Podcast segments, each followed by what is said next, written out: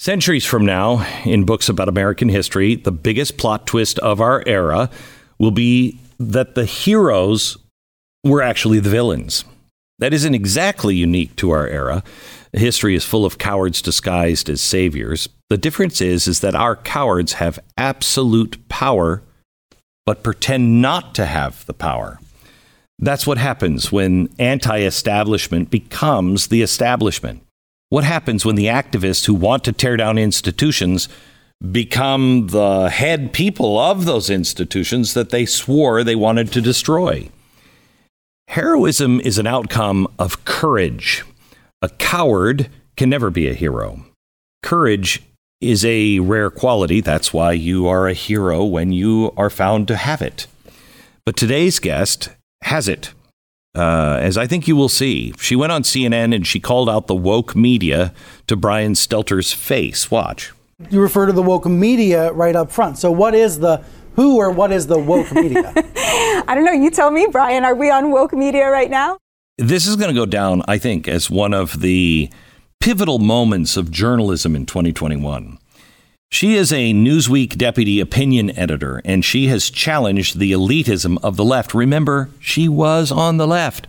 Her book, Bad News How Woke Media is Undermining Democracy, is on sale now. And it is a rebuke of liberal elites who have taken control of our country. But it's also a call for the media to pay attention to the real Americans, the working class Americans who have been abandoned. Over the past decade, we have witnessed what today's guest has termed the Great Awokening. Please welcome today's guest, Batya Ungar Sargon. If you are waiting for the federal government to fix the problems facing our nation, you better get comfy. Here's the hard truth the Calvary is not coming. The federal government is broken. Congress and the president are marching towards socialism, and they will never willingly limit their own power. There is a trigger in the Constitution. It is up to us, we the people, to call a convention of states and propose constitutional amendments that put the federal government back in its place. Amendments can slap term limits on Congress, curb spending with an ironclad fiscal restraint to get government out of our daily lives. The founders anticipated the federal government would get out of control, so they gave us Article 5 of the Constitution to allow us to turn back the tyranny without bloodshed and without opening up everything in the Constitution. Mark Levin, Daniel Horowitz, Governor Ron DeSantis, millions other. I, I am also on board. It is time for everyone to stop simply complaining and do something. Join me and my friend Mark Meckler by signing the petition at conventionofstates.com slash Beck. Join the movement. Go to conventionofstates.com slash Beck and sign the petition. Join the only constitutional solution that bypasses the administration and Congress to save our nation. Sign the petition at conventionofstates.com slash Beck and tell a friend.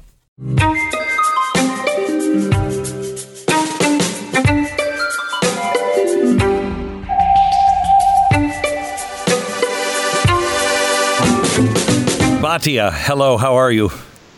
Hi, how are you? Very good. You know, I've done radio for a very long time, and I think that's the biggest microphone I have ever seen. I've ever seen. Um, but I digress. Um, seeing you, uh, seeing you the other day on CNN uh, was uh, was truly amazing because I, I, as I was watching you uh, in the clip that I saw, I thought you're the ombudsman. That that that's the role of the wow. ombudsman, and uh, I don't even think he understood half of what you were saying. Uh, and we live in this really weird world right now where we don't even speak the same language at times. And I, I don't want you to, I'd like to invite you to also tell me or tell us what the right is doing wrong as well, because mm-hmm. we're not innocent uh, all the time either. And so let's just have a conversation about the media in general, but please don't, please feel free to come into my playground as well, because we all need to learn. That's so kind of you and so reflects how I see you, which is as a man struggling to have the right fight. So I, Oh, I'm you. so honored to be welcomed into this space in this way and, and really humbled by it. Wow. Thank you. Thank you. Um, we, I mean, that's the problem we have. Is you know um, we we we're not humble enough to say, "Am I being a part of the problem?" And if so, how can I change this? You know, when when they started going after Trump, um, I called I called Chuck Todd. I called all of them uh, off you know off the record, and I said, please, please, you all have said Glenn Beck's crazy man. Please do not make the same mistakes that I made um, by being so strident and thinking you have all of the answers because you will screw it up and you will become everything you say I am. They wanted nothing to do with any of that information. And it really made me very sad because I could see what was coming our way. Yeah. Do you do you think that now you are taking that advice in how you deal with the current administration? I want to preface that by saying I watched your show on January 6th. And I found it not just um, compelling and moving, but I found it to be a kind of spiritual experience in that you came out while the the riot was still ongoing with no knowledge of how probably your audience was thinking about it and you told them in no uncertain terms this was wrong Right. this is not what it means to be a patriot this is not what it means to be a conservative and um, you showed real leadership there you know Oh, thank you. um, I, and I really appreciated that. But I'm wondering if you do, are you a different um, kind of media personality than you were, um, you know, during the Obama administration, let's say. During the Obama administration, I I had two jobs. One was personal and one was professional. One, I worked for Rupert Murdoch, so I didn't pee on his couch, uh, if you will. Uh, and he hired me to get ratings. That was good because I thought by by packet nobody wants to hear an hour on Woodrow Wilson. Um, but I could talk about Woodrow Wilson and the roots of modern, you know, progressivism if I made it entertaining. So, um, what I was a little shocked at that I have changed a bit is, um, uh, you know, you don't get the benefit of the doubt that, you know, Jon Stewart or Stephen Colbert or anybody else gets when it's a joke. Um, and uh, and I was also shocked because I really thought there would be somebody in journalism that would go, "Man, I hate that guy," because they were all watching me every day, and and I thought somebody would go, "I hate that guy. He's a clown. He's whatever." But look at what he's lined out. I mean, that can't be true. Let's look into it, and they never did. Of course. Yeah.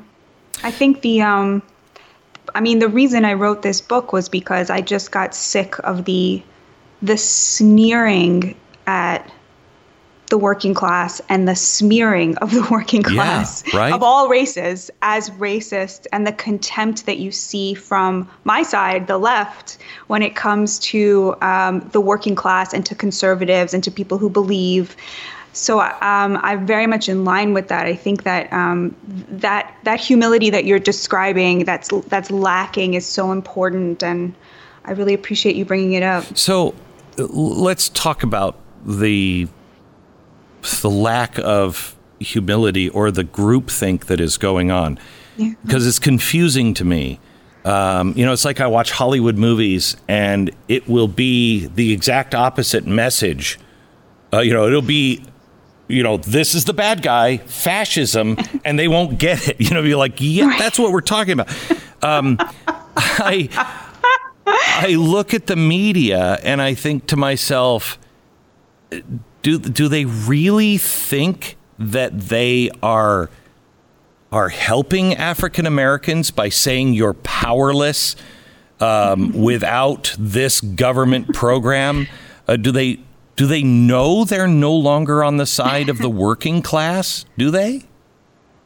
It's such a great question. You know, one of the germs uh, of this book began back when I was woke. So I had, I like you, I've sort of shifted. Um, yeah. I've kept an open mind. I've sort of reevaluated some of my opinions. But so back when I was woke, back in 2018, uh, Yale came out with this study, Glenn, and it and the study found that there was a difference in how white liberals and white conservatives talk to Black and Latino Americans. Do you know this study? Uh huh. I do.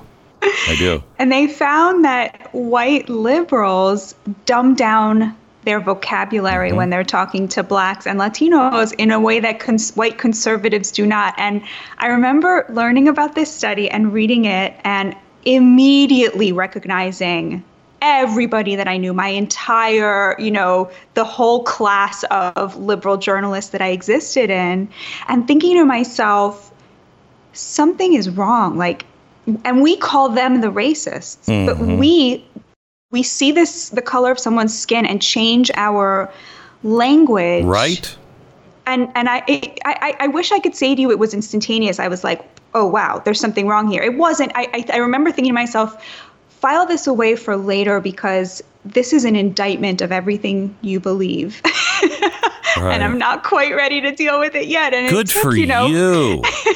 no, not good for no, me. No, no, no. Good it for you that you long. at least. It took no, too long. no, most people don't even recognize that. I just did a monologue on. Um, on the you know the truth will set you free but it's going to make you miserable at first because yeah. you have to change if you recognize the truth and it's not in line with what you believe most people just go i'm not looking there but for somebody, even if you delayed, for somebody who go, wow, wait a minute, that's that's a chink in the armor here that I have to examine. That shows real bravery. Real bravery. Thank you. I, I, really don't think it did. It was. It really took much longer than it should have. But I, I, to your question, do they realize that they're harming the working class? That they're abandoning the working class of all races? Do they realize that this woke worldview is anathema to how Black Americans see themselves, Latino Americans see themselves?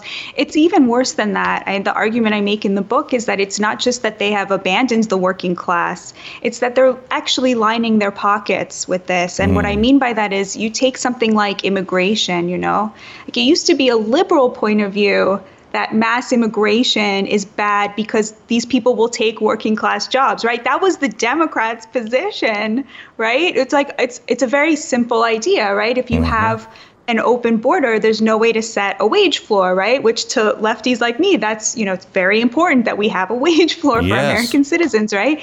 Today on the left, it's considered racist to believe that we should be enforcing the border. But it's, you know, who does that, who, at whose expense does that come? And, and who does that benefit?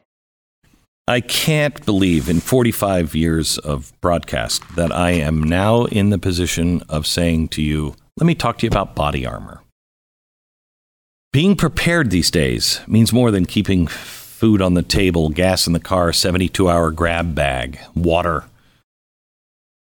Believe it or not, uh, living in today's world might uh, include having body armor as a way of keeping your family safe and secure during troubled times. Uh, we saw the riots before, um, and I don't think we're past those days, unfortunately. Now, you may not know it, but body armor is legal in all 50 states. Um, and it has never been as affordable and easy to purchase it as, as it is now. Unfortunately, I've had body armor for a long time, and it was wildly expensive. Now, our friends at AR500 Armor are they have made buying body armor easy, approachable, and affordable. And if you are unsure of what type of armor you're needing, which is most likely, um, or you just need some pointers based on your needs, they have you covered. Don't wait. Ensure your family is protected. Go to ar500armor.com slash Beck. Visit ar500armor.com slash Beck. You're going to find specials, ready to go bundles. They have built a whole bunch of stuff just for you with discounts up to 50% off. AR500armor.com slash Beck. I'm involved in moving you know endangered people from one country to another. And Yeah. we've you know Syria and, Ar- and uh, Iraq and now in Afghanistan. And one of the things that I have insisted on from my charity is we don't just dump people into a new place. We help them learn the language. We help them find a job. You know it does no one any good especially those who are struggling it does no one any good to just Yeah. say live in the shadows don't learn the language don't learn the culture that that's that's a death sentence Yeah, absolutely. So absolutely. So uh, how do yeah. they miss that Well, so exactly. It's so it's you know I I, I don't want to say that they're cynical, like that they're they're literally sitting there going, oh, we're going to use this moral panic around race at a time when America has never been less racist, when there's never been more unity Right. around the, the the importance of fighting racism, right? We're going to use this to get power and to get money. I don't think they're doing that. I think they are really convinced. They are really sort of hypnotized by this worldview. But at the same time, it does benefit them economically in very real ways. So to take immigration, for example, I mean, who benefits from mass immigration?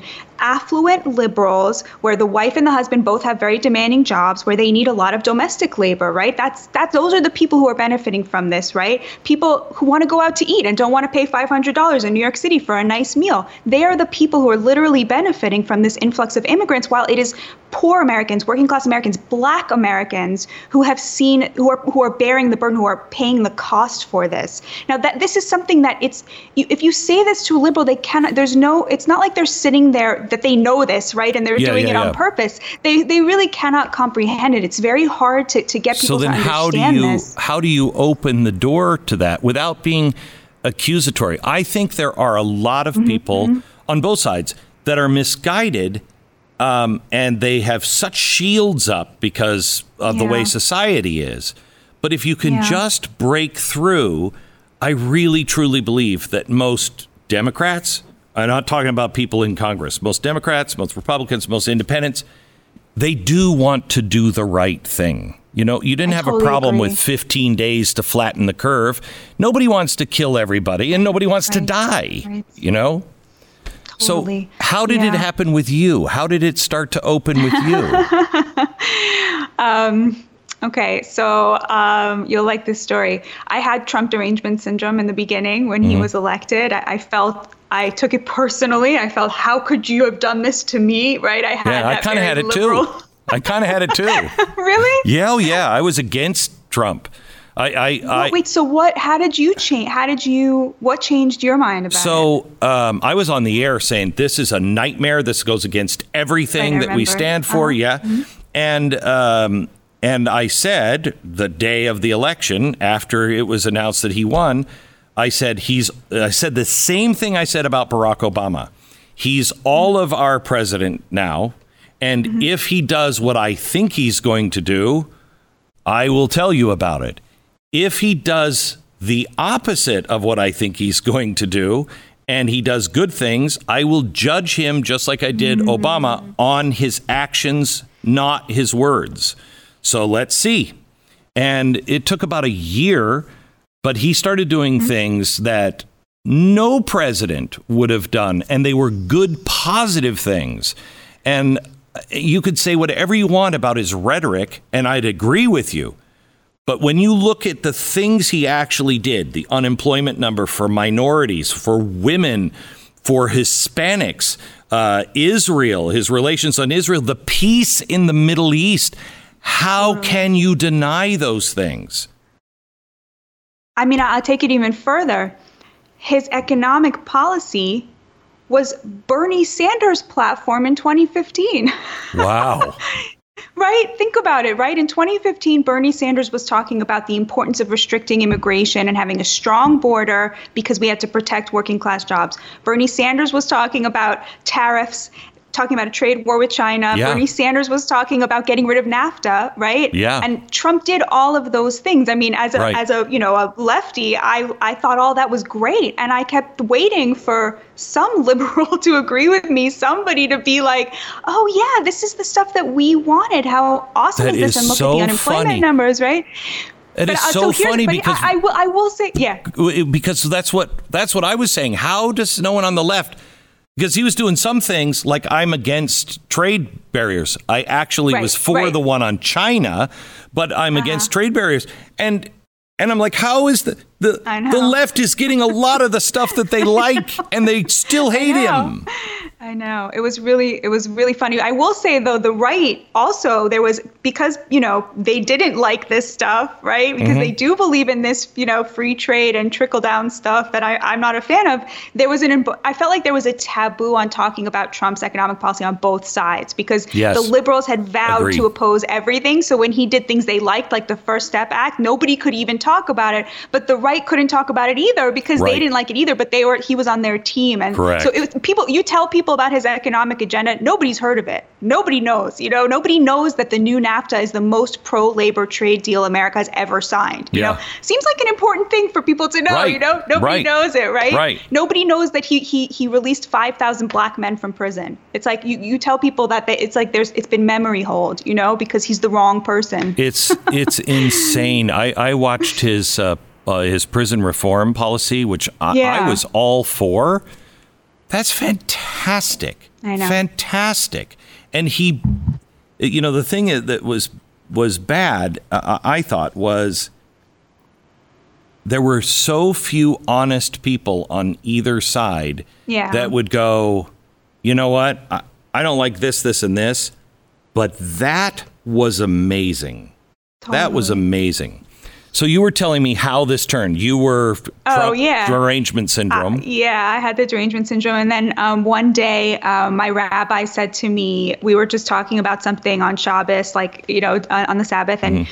you know, at some point, Trump's name came up and he went, Well, I love the guy. And I was like, uh, Come again? and he was like, I think he's great. And you have to understand, my rabbi is one of these people who, you know, in the winter when he walks, down the street if he sees a homeless person he'll start taking his clothing off and giving it to the homeless Oh, person. Like he's the best person i know Oh, wow. on this planet. And and it just the cognitive dissonance you know the most amazing person i know not only voted for trump but loves the guy and thinks he's doing a great job. And it was like immediately that had an overnight effect on me where i suddenly was like well he's not a racist. So it can't be that every person who voted for him is racist. And and what i tell people from this experience glenn is like how do you change somebody's mind? Like, it's not going to be through information. It's going to be through being like my rabbi, being somebody who is so virtuous that when somebody meets you, if they don't agree with you, they're going to have to question themselves because your virtue, your goodness, your humility, your generosity is incompatible with being evil. And, and that is how we stitch back together the fabric of American society. But there- this- that, that, that's it. But this goes back to your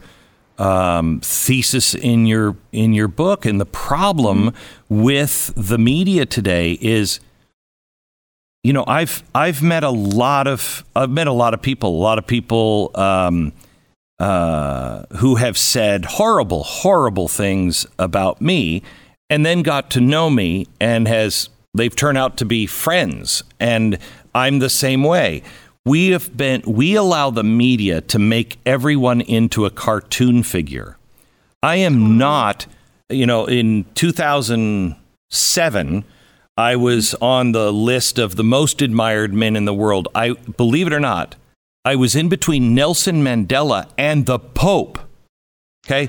And I what I said to my what I said about uh, pressure. I know that's when I was at uh, that's when I was at CNN, and I said to my family, "Well, I'm not that guy. That just shows you how screwed up America is." but then I became really, really hated. I'm not that guy either. I'm not, and we just we pick uh, either sinner or saint, devil Yeah. or angel, and that's not who people are. It's it's Yeah. um, the American story. It, it Winston Churchill is one of my favorite guys. But if you read about Winston Churchill from the West, he's fantastic. Go read about him uh, from anything written by an Indian. In India, he's a monster, and mm-hmm. deservedly so. So, which is he? Is he good or bad? Or is he both? And we have to look at people's trajectory because they change. I think that the part of why conservative media and people like you are so hated by the left is because of your influence with the people that they have abandoned. Like the, the left, the, the liberal media, I write about this at length in my book.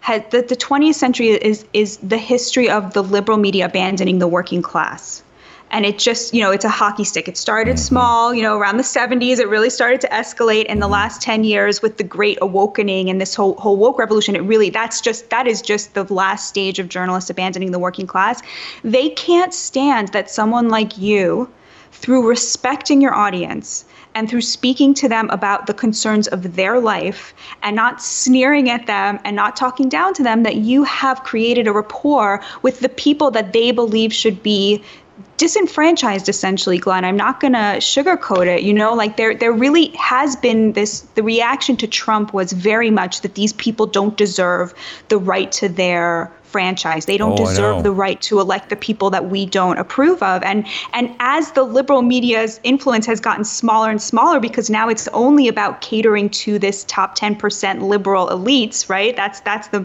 the market right now. I think there's a lot of resentment about the relationship you have with your audience. But but they but it's so clear you cannot have a relationship unless it's an abusive relationship. You don't have a relationship with somebody who you despise. Totally. And and they totally. and they they know they despise the middle mm-hmm. of America. They know it. So how could they be jealous of a relationship when they don't want a relationship with that person? you know? Yeah. That's a it's a great question. It's a great question. I mean, I think if you look at the way religion and religious people are treated in the liberal media, it's um, it's just so clear the contempt. You know, the way working class Americans are. And and it's at a time when, and you might disagree with me about this as, you know, somebody who's more free market oriented, but to me it seems like we're living at a time where the economy is very, very good for people in knowledge industry jobs, people with elite educations. You know, 20 years ago, if you were an intellectual, if you were a journalist, if you were worked in a college, you weren't that much richer than, you know, a cop. Correct. You didn't make that much more money. Today you really do. That you know, the left, the, the liberal intelligentsia is now in the top 10%. The, the, not, the, the economy is really working for knowledge age jobs, and it's really not working for the working class. It's really not working for the middle class. You see these deaths of despair that to me are just this perfect sign of what happens when you take 5 million good factory jobs, jobs that Americans of all races built their communities around, and you ship them to China. What you see is just suicide. You see the suicide of this way of life. And both sides have abandoned the working class in my view. Both sides are catering to elites in a way that's that's really really really an abandonment of the people who need us the most and it's it's a threat to our democracy. Well i i think that's true especially when you look at uh, who was it i i heard talking about um, how they're now catering to these giant corporations because it's a lot easier to talk to five giant corporations and get them on your side than it is to talk to, you know, 12,000 small entrepreneurs. And yeah. you know, when you when you have to choose, I got to raise money. I got to raise money over there instead of raising money over there. And everything now is being catered to I mean, it's it's it's so weird how we have changed positions. I've always, always looked at things like, you know, Blade Runner and, uh, you know, I work for the corporation. And I'm like, oh, please give it a rest. but now it is clear, especially as we're going into the, the um, metaverse, it is clear that corporations are running things and you've got the media the you know the protectors of the average person being spokespeople for those giant corporations. When did that happen?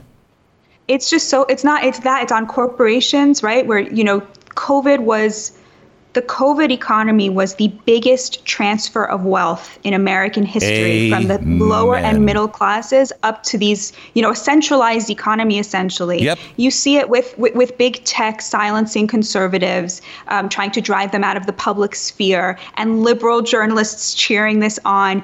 You see it with free speech, right? It used to be the right was the side of like, blasphemy. You go to jail for saying something for swearing right? Right. and the left was the side of like no we have to have you know these liberal values. And today it's totally the opposite. You see conservatives on the side of free speech and liberals on the side of silencing. Or look at science right? Like liberals used to be like the people saying oh everything is relative. Facts are not real. You know science is a construct. It's created by people right? And mm-hmm. you used to have conservatives being like no no like let's look at facts. Facts exist right? Today there's been a total shift where the liberals are on the side of this, you know, state sponsored intrusion of quote unquote the science into your life, even when it's not science, right? Even mm-hmm. when it's just, you know, experimental stuff. And you have the right being like, wait a minute, wait a minute, you know, science, the scientific method is a is a process, right? We have to wait and see like what's going on. Right. There's been a total, total reversal. And to me, it is all about class.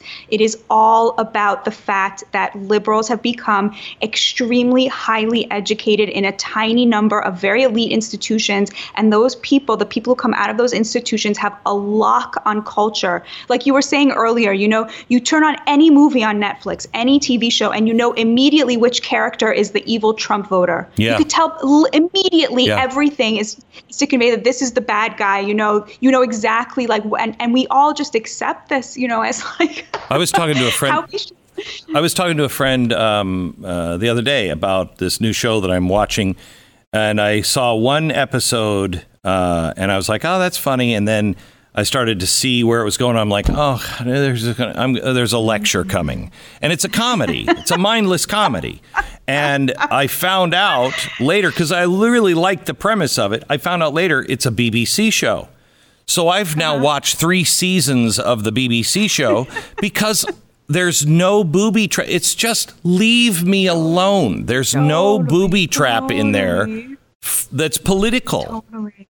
It's And I think though, and the worst part about it is like, um, liberals don't know. They literally don't know that conservatives care about things like mass incarceration, police reform. You know, like they don't know. They're just in total denial. But that again is the media. I mean, you know, 100%. when when we are, you know, when when my audience raises forty five million dollars to take at risk women and children and minor- religious minorities, anyone who's marked for death, and we move them out of the region, and the media says nothing.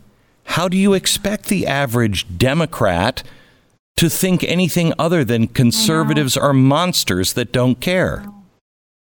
It's it's it's so horrible. They I mean literally Republicans have overseen the most extensive criminal justice reforms over the last decade. Often, you know, being blocked by liberals, by Democrats, you know, someone like Chuck Schumer who blocks criminal justice reform. But you look at Georgia, you look at Idaho, these states that are just overseeing mass prisoner releases because that is in line with their Christian values, mm-hmm, right? Mm-hmm. And there, you can't hear about this anywhere. You can't. You just the liberals are totally unaware of this. And So let So me when ask you ask this: how do I- yeah. Do you do you consider the average um, Democrat to be on board with this? Because I I really think you go into the center of the country, and that this divide does not. It doesn't seem to exist as much. Maybe it does, but where when I go, I go up to Idaho. I have a place in Idaho, a ranch, and I'm around people who are generally conservative, but there are liberals there too. But we we still know the difference between good and bad, good and evil. You know, it's not it's not these cartoon characters. It's they know my heart and I know their heart. And when it comes to something bad happening, we're both there on the front lines trying to help. So is that I could the not truth agree or with not? you more. I could not agree with you more. In fact, this book that I wrote was not the book that I initially wanted to write.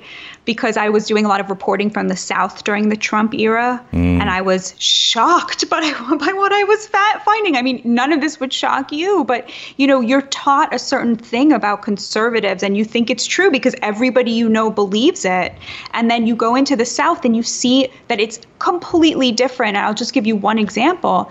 Um, I, I met these amazing pastors, Pastor Derek Hawkins and Pastor Jay Stewart, the pastors of this church called the Refuge. Now, the Refuge used to be two churches. This is in Greensboro, North Carolina, the home of the civil rights movement. This used to be two churches a historically black church and a white megachurch. And they decided to merge because they wanted to bring the kingdom of heaven mm. onto earth. And this was in 2016, right after Trump was elected.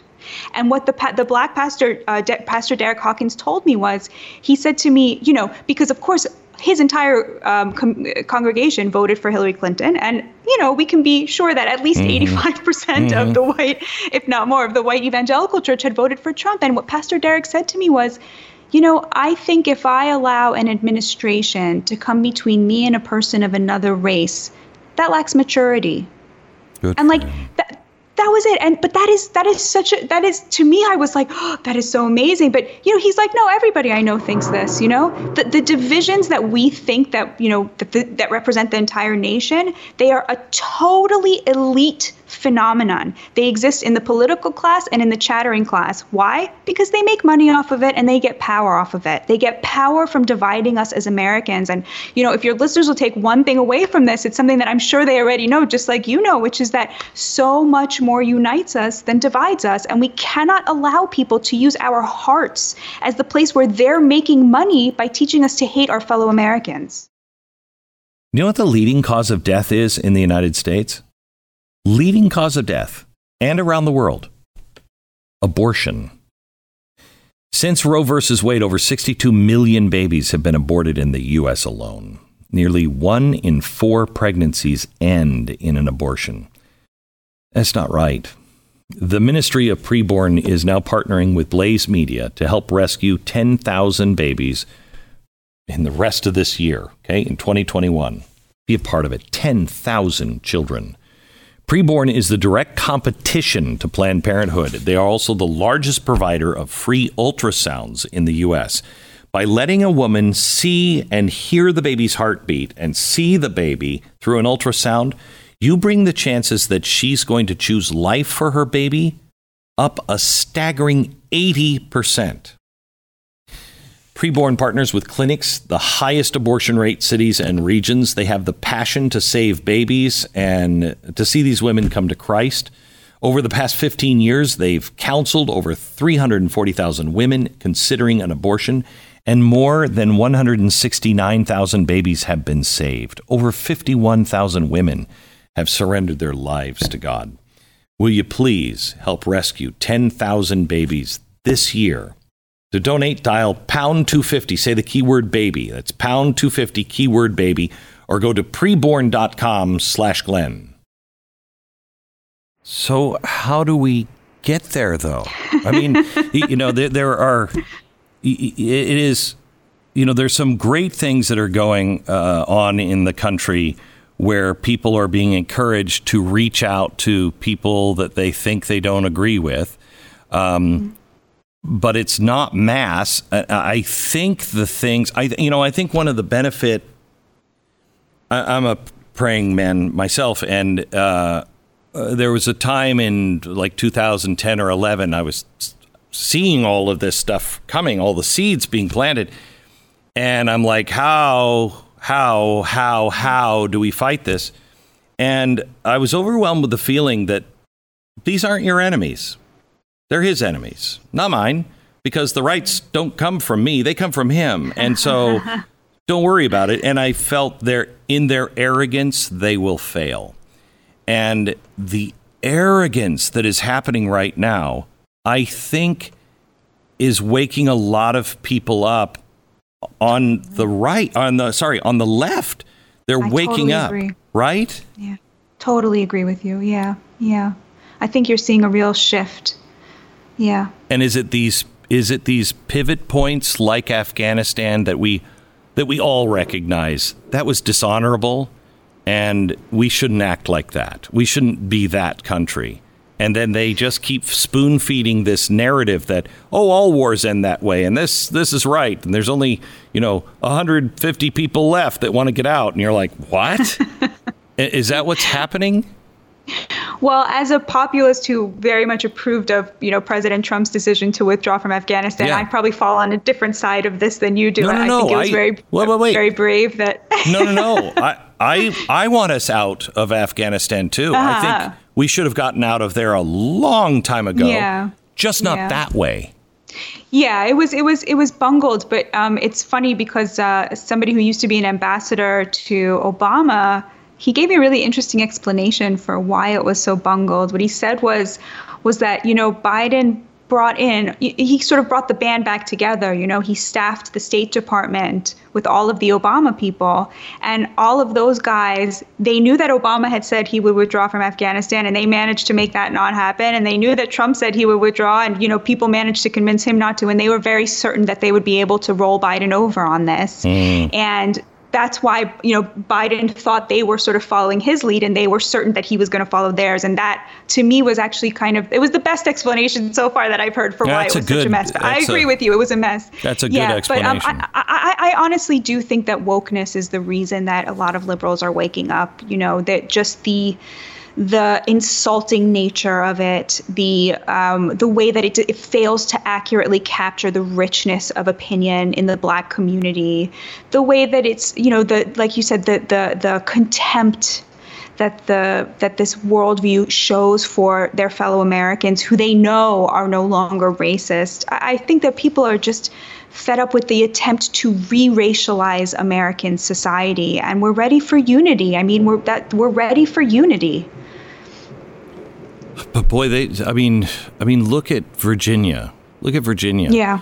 They were all all the media was on television uh, while the lieutenant governor, the first black woman, is accepting uh, and and walking into the role. They're all saying this was a racist thing. It was all racist dog whistles, and you're like, how can these people be racist when they just elected her and a Hispanic at another high? It's not that.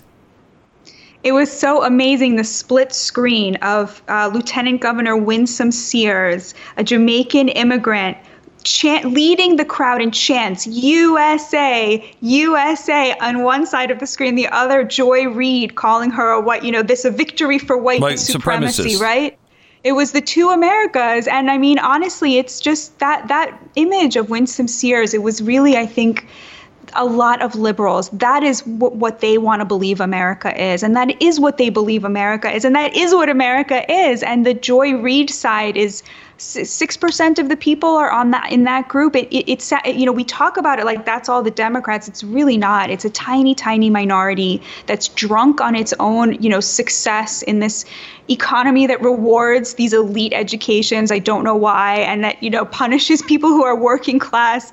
Again, I don't know why. And um, I mean, I so, guess I wrote a whole book about why, so I shouldn't say that. But uh, I have a um, I have a few congressmen and senators that I talk to a lot, and they're not uh-huh. they're not uh-huh. necessarily the ones that people would think that I'm talking to. And uh-huh. I have tried to convince them, guys, now is the time to do what happened in 1856, and that is stand up and go, you know, I've figured out that neither side actually cares about these problems you're not serious about solving anything. You you're playing. We're playing a giant game here, and uh, I'm not playing it, and neither are my fellow Democrats and Republicans. This guy is a Democrat. This guy's a Republican. That guy's a Democrat. That person's an independent, and we're done playing this game. That needs to happen because the the people, the good people in Washington are they're just boxed in. They're they're they all want to quit because they're like that nothing's going to work. I'm like, you've got to find somebody on the other side that you can grab onto that believes in common sense things. We are so far away from um, talking policies everything we're doing right now is a principle that is either being upheld or violated. We are down to the Bill of Rights at this point. Mm. How can we not join on that? Mm. That's so interesting. Say more about that. Um, you know, the banking thing where they wanted to, you know, the debate was $600 or $10,000. Right, okay. Right, right. That's a non starter, not because right. of any other reason, then it's a violation of the Fourth Amendment. Right. You can't do that. Right. Um, the, um, the, the vaccine thing. If you want that mandate, then it has to be done by individual states. You know, and you could do anything as a state. Texas could say this, and somebody else could say that because the states have the right to do it it constitutionally is against uh, the law for the federal government to do that. You know, and they and nobody seems to to care. It's like we don't even believe in free speech anymore. You know, when yeah. when you're being silenced, I, I, I I'm a guy after 9/11, a conservative on talk radio, and Bill Maher is fired from ABC. I defend him. I thought what he was fired for was horrendous. But he, what part of politically incorrect did you not understand, ABC? you know? How'd you miss that? It's in the name of the show. Where, yeah, it's know, really it's it's so depressing. You know, uh, you know, I'll look at somebody like uh, Senator Josh Hawley, for example, right? He's got this new bill that probably you think is terrible, but I think is fantastic. You know, 50% of every product is going to be made in the United States. You know, I, I think it's probably not constitutional, but I love it anyway. I love where he's going with that. Let's let's protect American jobs, right? So you wait, wait, wait, wait, wait, wait, wait. Yeah. So I do have there, and I would say we don't just do it if it's unconstitutional, and I don't know about that. Um, however, I, I believe that our corporations are so out of control and they are in bed with the government. So right. there's collusion going on there. Right. Crony capitalism, that is not a free market. It's got to stop. But I also believe that we've gone so far off the beaten path, we don't make our own medicine. We don't make enough steel anymore. And I'm not for government subsidies, but I am for there are some things in the national interest. If China falls or we go to war with China, we're screwed. Right. Because they make everything we would use in the right. war. right. Right. Right. Totally. I, I, feel like I watch the media and I'm like, can you guys talk about something important? Can you talk right, about right, anything right. that truly matters?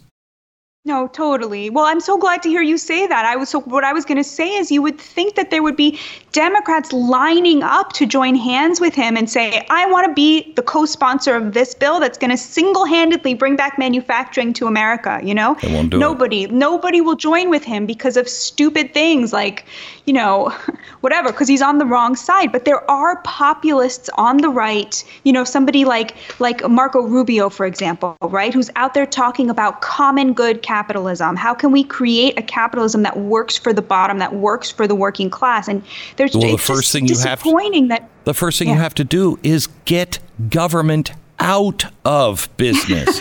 get them out of picking and choosing winners. You know what I mean?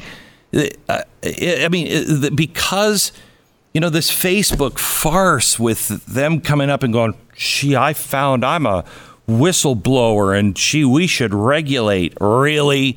You're a whistleblower? Because that's exactly what Facebook wants. They want the government regulation. Oh, that's so true. You'll see their ads, and it's like Facebook calls for government regulation right. of Facebook, and it's like it's like the first thing. I thought that was really funny too. She she showed up and said, um, "Oh, Instagram is making young women feel bad about their bodies." And like, I hate to break it to them, but you know, we all feel that way. You know, I, like, I'm sorry, like, you think that we grew up feeling great about ourselves? Correct. We didn't, you know? Right. Right. So it's totally a moral panic. And it's a moral panic that, exactly like you said, gives more power to the government and to, you know, the, the liberal control and centralized control over things like big tech. Right. I agree with you, but I, I do think that the um, I, I also agree with you that there's been just the decimation of small businesses in a way that's just horrific and Horrific. the centralization of government. But at the same time, I do think that the government, I do feel that the government, sh- this is like my quasi socialism coming out. But, Yeah. you know, I say I'm a socialist the way Donald Trump was. Like, he felt like it was the government's job to protect working class jobs to the extent that we can. And, you know, it was the government that sort of shipped those jobs overseas. And I think we should, you know, government should be bringing them back. well, I I, uh, I I will tell you the the if you read anything about the Great Reset, have you are you up on that? oh, God, yeah. Yeah, I mean, what's I don't know if you saw what happened this week, but the great the the great narrative or the new narrative uh, just kicked off, and if you just read their opening statements, it is the most arrogant, elite. We are going to change humanity. Oh, God. And uh, I, if we could just tell the government all around the world, you know what? People, if you're going to even suggest that, you should be having open meetings everywhere because you're talking about controlling and changing humanity. Well, I don't know. I'm a member of the human race. Change us to what? How are you going to affect my life? Can you tell me the details? Yeah, it's so foreign to religious people like us because we believe that we were created perfectly and in God's image. And the problem is that, you know, our government has not always treated all people equally, but Correct. that is the standard we should be getting to is to having a government that reflects God's divine plan, you know, God creating us all as equal and as, you know, each one of us, every single one of us, no matter who we are, as being, you know, exquisitely created in the divine image and equality before the law being a reflection of that, right? So yes, we're still struggling with that. I believe we still need to pursue police reform, criminal justice Me too. reform. I'm but with what you. we're trying to I know and you're with me. We're trying to, you know, per, to match God's perfection. Like humans don't actually we are perfect already and we need to strive to fulfill that potential and to be perfect to each other. But the idea that somehow we need a revolution to change the nature of humanity is just it's so foreign to religious people, which is still the vast majority of Americans, but we're yet we're being dictated to by these elites. So I um, have you heard the new uh, album from Finneas, uh, Billie No. Eilish's brother? It's ge- It's really genius, really genius. Oh, wow. And he Okay. is. He's got to be way left, way left, because she's way left. Okay. Uh huh. But the family did something right with those two, um, and uh, they're brilliant. And so I'm listening to it, and I'm confused because I'm like, I'm on the side of those lyrics, and I know he's a lefty. So what am I missing? And Right. I wrote to my daughter; she's in her 30s, and I and she's been listening to it a lot too. We both love it, and um, I said, "What do you think? What, what is he saying here?" And she said, "Dad, I think he's just recognizing his privilege." And I said, "Not to be rude, but what the hell does that even mean?" And she said, "You know that we have things, you know, that we didn't earn." And I said, "Okay, so let me just state it this way." I'm a religious person. I believe I didn't do anything to deserve my life. I didn't do anything to deserve this planet. Uh, the the things that I did. I mean, at times I were I wasn't working against the universe, and so it kind of helped me, you know, make some, you know, uh, uh, better choices. Um, but nothing I did, and I am every day grateful to my God for giving me those things. And if I am truly grateful, I understand that I had a very little role. I know where it came from, so I should serve that God. And the best way to serve him is to help my other fellow human beings. And I will confess my arrogance to my God, but not to a mob. And it feels like there is this wokeness is a religion, and you will kneel before it, and you must confess. Well, I only confess to my God. I only confess to my God. What is the difference between recognizing your privilege when I do do that every day, just not to the mob? That's so interesting. Um, I push back when people say that wokeness is a religion because to me, when I think about my religion, it's so built on the concept of tshuva, which is, you know, return, you know, um, making amends, forgiveness. And I know that grace is a big component of Christianity and even Islam, like this idea that we are the, the point of religion is to have a standard that you're always falling short of, right? And to always hold yourself to a higher standard than others, right? right? To always feel grateful. And and I feel like the, the the woke ideology is sort of the opposite of that. Number one, you're never forgiven. You're never given any grace. You know, there's no way of So Christians would refer to that though as and I say this carefully because mm-hmm. people think when you say it, they think something else. That that is an antichrist teaching. It's not it's not that they're the Antichrist. It's that that is against the teachings. It's the opposite of Christ. And it can still be a religion, you know? Uh huh. Does that make sense? But I yeah, understand. I think I understand yeah. what you're saying is you view religion as a good thing that makes you more humble, et cetera, et cetera. Exactly. And I agree with that. But there is also something that uses the same I mean, you have to bow down. There are high priests. Um, you have to accept the dogma exactly the same, or you're out. You're a heretic. I mean, how else? I mean, it's a bad yeah, religion. I guess I would.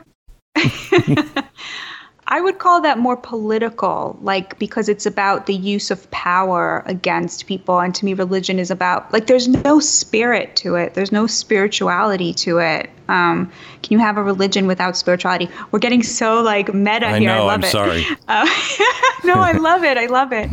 Um, I think that it's yeah, the arrogance and the the. Um, to me, the real problem is the um, the the abdication of the belief that we are the belief that Dr. King held, you know, that we were all created exquisitely in God's image and it, you know, America, America, you promised us that you were going to treat us that way and you never did and you never have and it's time to make good on that check, you know, that's Right. that's my religion. right. And that's and I think that is you know, the Declaration of Independence is our mission statement and we have never accomplished it but I can't mm. think of a higher mission than all men are created equal and endowed by their Creator with certain inalienable rights. And governments are instituted among men to protect those rights. I can't think, I would stop being an American in a heartbeat the minute you give me a better mission or we accomplish that mission. But we haven't even, come, we've had times when we come close and then we fall short. And then we come close, we fall short. But right now we're saying throw that mission out, yeah. and uh, and I guess be people who are looking for revenge. I mean, I think right. I mean, it's it's a question of whether you think America is on this divine path to being a place that grants all humans equality that we all admit is not yet there but is on the path towards that. Or if america is a fallen place whose dna was in white supremacy and racism and it is essentially irredeemable. That's the real divide. But honestly like it's a divide between 94% of americans who think the first thing and the 6% of you know far left progressives who think the 1619 version of that. I don't think the divide is between re- republicans and democrats. It's between a super highly educated academic radical fringe that happens to have infiltrated the mainstream liberal media from the New York Times to CNN to the Washington Post to NPR. My God, NPR can't listen to it anymore, right? That that's sort of the, the, the narrative that I talk about in my book, Bad News. But I think that it's not it's not 50-50. It's 94% of us believe the first thing that America is essentially on the path towards being fulfilling its promise because it is the greatest nation on earth to ever exist. And then the 6% of far left progressives who have that other view that it is irredeemable and it is still a white supremacy. By the way, only 6% of black Americans are in that 6%, right? Uh, the, the, a new Pew study came out asking people all of these questions, and it found that only 6% of black Americans have the views that we con- you know that we consider woke, right? So it's sort of these this tiny elite, 6% of Americans allegedly speaking as if they're speaking on behalf of black Americans, appropriating the real pain of black Americans who have been shunted over and over, while black Americans themselves remain overwhelmingly patriotic. I am convinced that alcoholics and minorities are going to be the ones to fix this country because alcoholics alcoholics will be like, yeah, I hit my bottom and I don't want to go any deeper than this, and there is a way to fix it.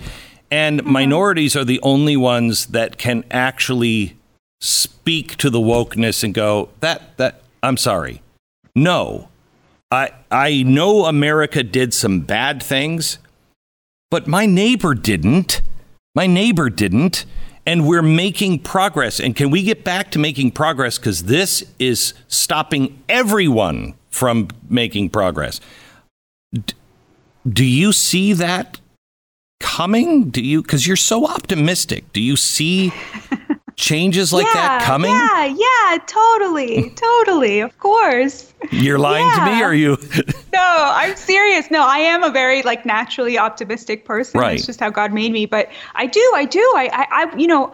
I like you said you started by I was on CNN talking about this stuff. Who would have thought, you know, that CNN yeah. would want someone to be on there being like, "Guys, you got too woke. What's up with that?" You right. know, like who ha, CNN lost its working class audience in the last 10 years, you know? Something it was doing in the last 10 years convinced people without a college degree this is not the channel for us anymore. Liberal people without a college degree, right? The the media knows this. They know that they are just just they have lost that working class audience who now goes in, you know, in all only, you know, had, the conservative media has a lock on that audience. I'll give you another surprising statistic. Okay, the, uh, in 2019, they asked Black Americans, "Where do you get your news?" So 12% said the New York Times. How many do you think Fox News got? 36%. Fox News is getting three times the black readership as the New York Times. But the New York Times is drunk on the idea that somehow they are the virtuous anti racist side and Fox News is only for racist and whatever, you know? Or like Donald Trump, right, who increased his, his standing among minorities to where he was, I think he got the most minorities of any Republican you know, in the in the last hundred years, right? Mm-hmm. Glenn Youngkin, Glenn Youngkin, who who got forty to fifty percent of Latinos, ran alongside the first black woman who will be lieutenant governor in the state's history. Uh, 14% of black women, okay, which is it's not a lot, but it's double what Trump got he, he flipped entire black districts, right? This is a man who who ran on, you know, the economy, who ran on schooling, and, and the media's response to that, white supremacy wins again, right? I mean, it's just not you're gonna sit here and call 50% of Latinos white supremacists. Okay, put me with them, you know. I'm not gonna be on the side smearing my fellow Americans because they're worried about inflation. John F. Kennedy said in 1961, an error um, is not a mistake an error mm-hmm. only becomes a mistake when you f- refuse to change it. Mm. Uh, and uh, the media just keeps doubling down. Are they going to? Is there a reawakening, or are they just going to burn themselves to the ground? I think that there's a shift. Um, I think people are realizing it's gone a little bit too far in the media. But what? I, I think so. Yeah, I think so. I, am sensing a little bit of a a little bit of a shift. Yeah, I well, think I did, that it's it's just. I will tell you. I, I don't know if you saw this. The New York Times just made a video. I watched it last night. It's like 16 minutes long, where they said we're looking at the red states and the blue states, mm-hmm. and if we say, did you see this? And I saw it, yeah. It's crazy. And they're like, yeah. if we believe these things, then the red states are doing it better than we are. Uh, mm-hmm. And I, I could not believe that came from the New York Times. So what are some what would you what is your advice to people who want to shift to be a uniter and not a divider? Like, what are some lessons you've learned or some things that you've changed in your approach to this job that, you know, we can learn from? So, the biggest thing that I uh, learned was certainty is not a good thing. And the only thing I am certain of is that I am not certain of anything, is a new mantra of mine. Um, and the other is uh, stop trying to win. Stop trying to be proven right. Okay? Oh, wow. Just just oh if if I approach somebody and I think they're wrong, because this is what happens to me all the time in an interview. Um, they think I'm wrong and they will not change. No matter what I say, they won't change. I've been in front of audiences. I did this in Los Angeles. I was in, I was invited to speak in front of an audience that hated me. Okay, I knew it going in. Very liberal, uh, you know, Los Angeles audience, and I knew they were going to hate me. And I started the the the speech out. How many in this room think they hate me? Be honest. Probably 95% of the room raised wow. their hand. It was amazing. I said, I appreciate that. I appreciate that. Give me 40 minutes. Open your mind for 40 minutes. Okay. Mm-hmm. And I just talked to them. And then I said at the end, how many people still think they hate me? And it was about uh-huh. 10% of the audience. Uh, and it, wow. it, it, it came from me oh just me just saying, look, first we have to have time to listen to each other. And we have to have time. I connect with you on these things. And these things are big. These things are not so big. And we can mm-hmm. disagree over here, but these things are huge after the speech, I had a woman come backstage and uh, she said, uh, My father was one of the seven uh, from the Red Scare. And she's like, I consider my family liberal, but everyone else would say we're communists. Okay. She's like, I'm sure you would think we're Stalin. She said, but listening to that, she said, being in the room, my first thought was, my dad is turning over in his grave that I'm sitting here listening wow. to you. She said, I will fight by, by your side. She said, we agree on so much. And none of it was about socialism. None of it was about Marxism or free capitalist, you know, society. It was about how can we help each other be better as people? Mm-hmm. Because mm-hmm. when we better ourselves, and we listen to each other, we stop being so arrogant, we can actually find solutions. So, what were in the two buckets? What was in the bucket of this is what matters, and what was in the bucket of this doesn't matter? Um, I've got I've been on a big kick of the Bill of Rights. Uh huh. You know, if do, do will you will you agree with me on uh, nine out of the 10 of the Bill of Rights, okay? we can argue about uh-huh. one. Give me even eight out of the 10. But those are the things that were our unum, okay? E pluribus mm-hmm. unum. Mm-hmm. We didn't all come here because it was a great land or we could all get rich or whatever. We came here because we felt we could be free even if it was not totally free, even if it, you know, it failed, but we believed that the average person had a shot. Mm-hmm. And that mm-hmm. came from a government. Justice is blind. Social justice is not. Real justice is blind. And it has to treat everyone the same. Because as soon as that stops happening, now you've got all kinds of players and money and, you know, who's a favorite, all of that stuff that isn't good for the left and isn't good for the right. That's why I don't like big regulation is always bad because you think your side is going to be in and so it's good for you. well, at some point the other side gets in. It's totally. bad. Totally. yeah. No, that makes perfect sense. Yeah. So is CNN going to invite you back? Oh, wow. I don't know. Because you said to Brian Stelter, you said, it's brave of you to have me on. And I thought, no, it's actually ignorant of him to have you on because I don't think he understood. Having you on a second time is brave. what is? Um, I go where I'm invited, but um, I have to tell you, it's a real honor to be here with you. I've, you know, I've obviously been watching you for since you were at CNN, but and didn't um, you hate it's me? just. I didn't. I always loved your show. I loved you on Fox. I felt like you you brought this um this sort of like um like you know when you go to the chalkboard there's something about that that is very like it's both like campy but also like um, it really invites the viewer in where they're at yeah.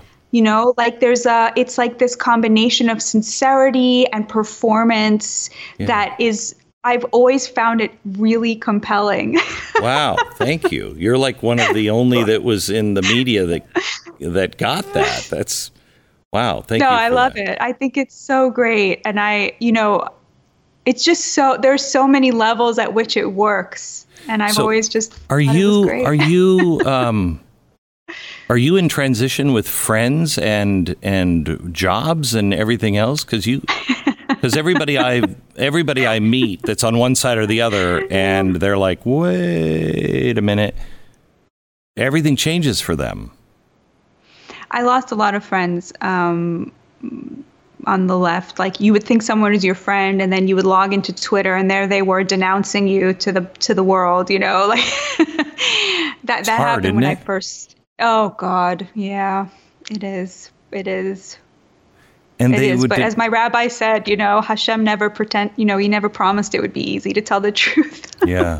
so I take a lot of comfort in that. Um, but yeah, I think um, I'm very lucky to work at Newsweek. They they they really have taken a sort of anti-cancel culture position. We run I run people from across the political spectrum, and you know I just take the you know there's a there's a saying in the Talmud: take the truth where you can find it. You know, kabel et haemet misha omro, and that's Ah, sort of that, I think that's really important. Yeah. Yeah. I, you do that too. I see you doing that all the time.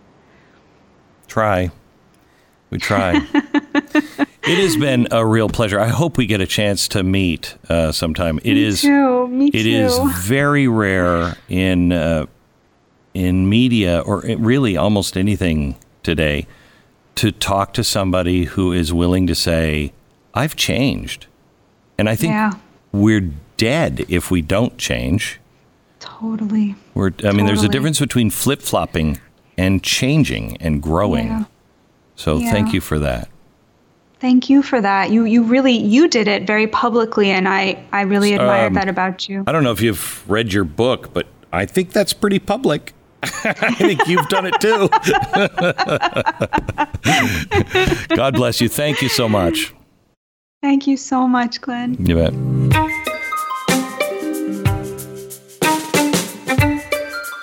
Just a reminder I'd love you to rate and subscribe to the podcast and pass this on to a friend so it can be discovered by other people.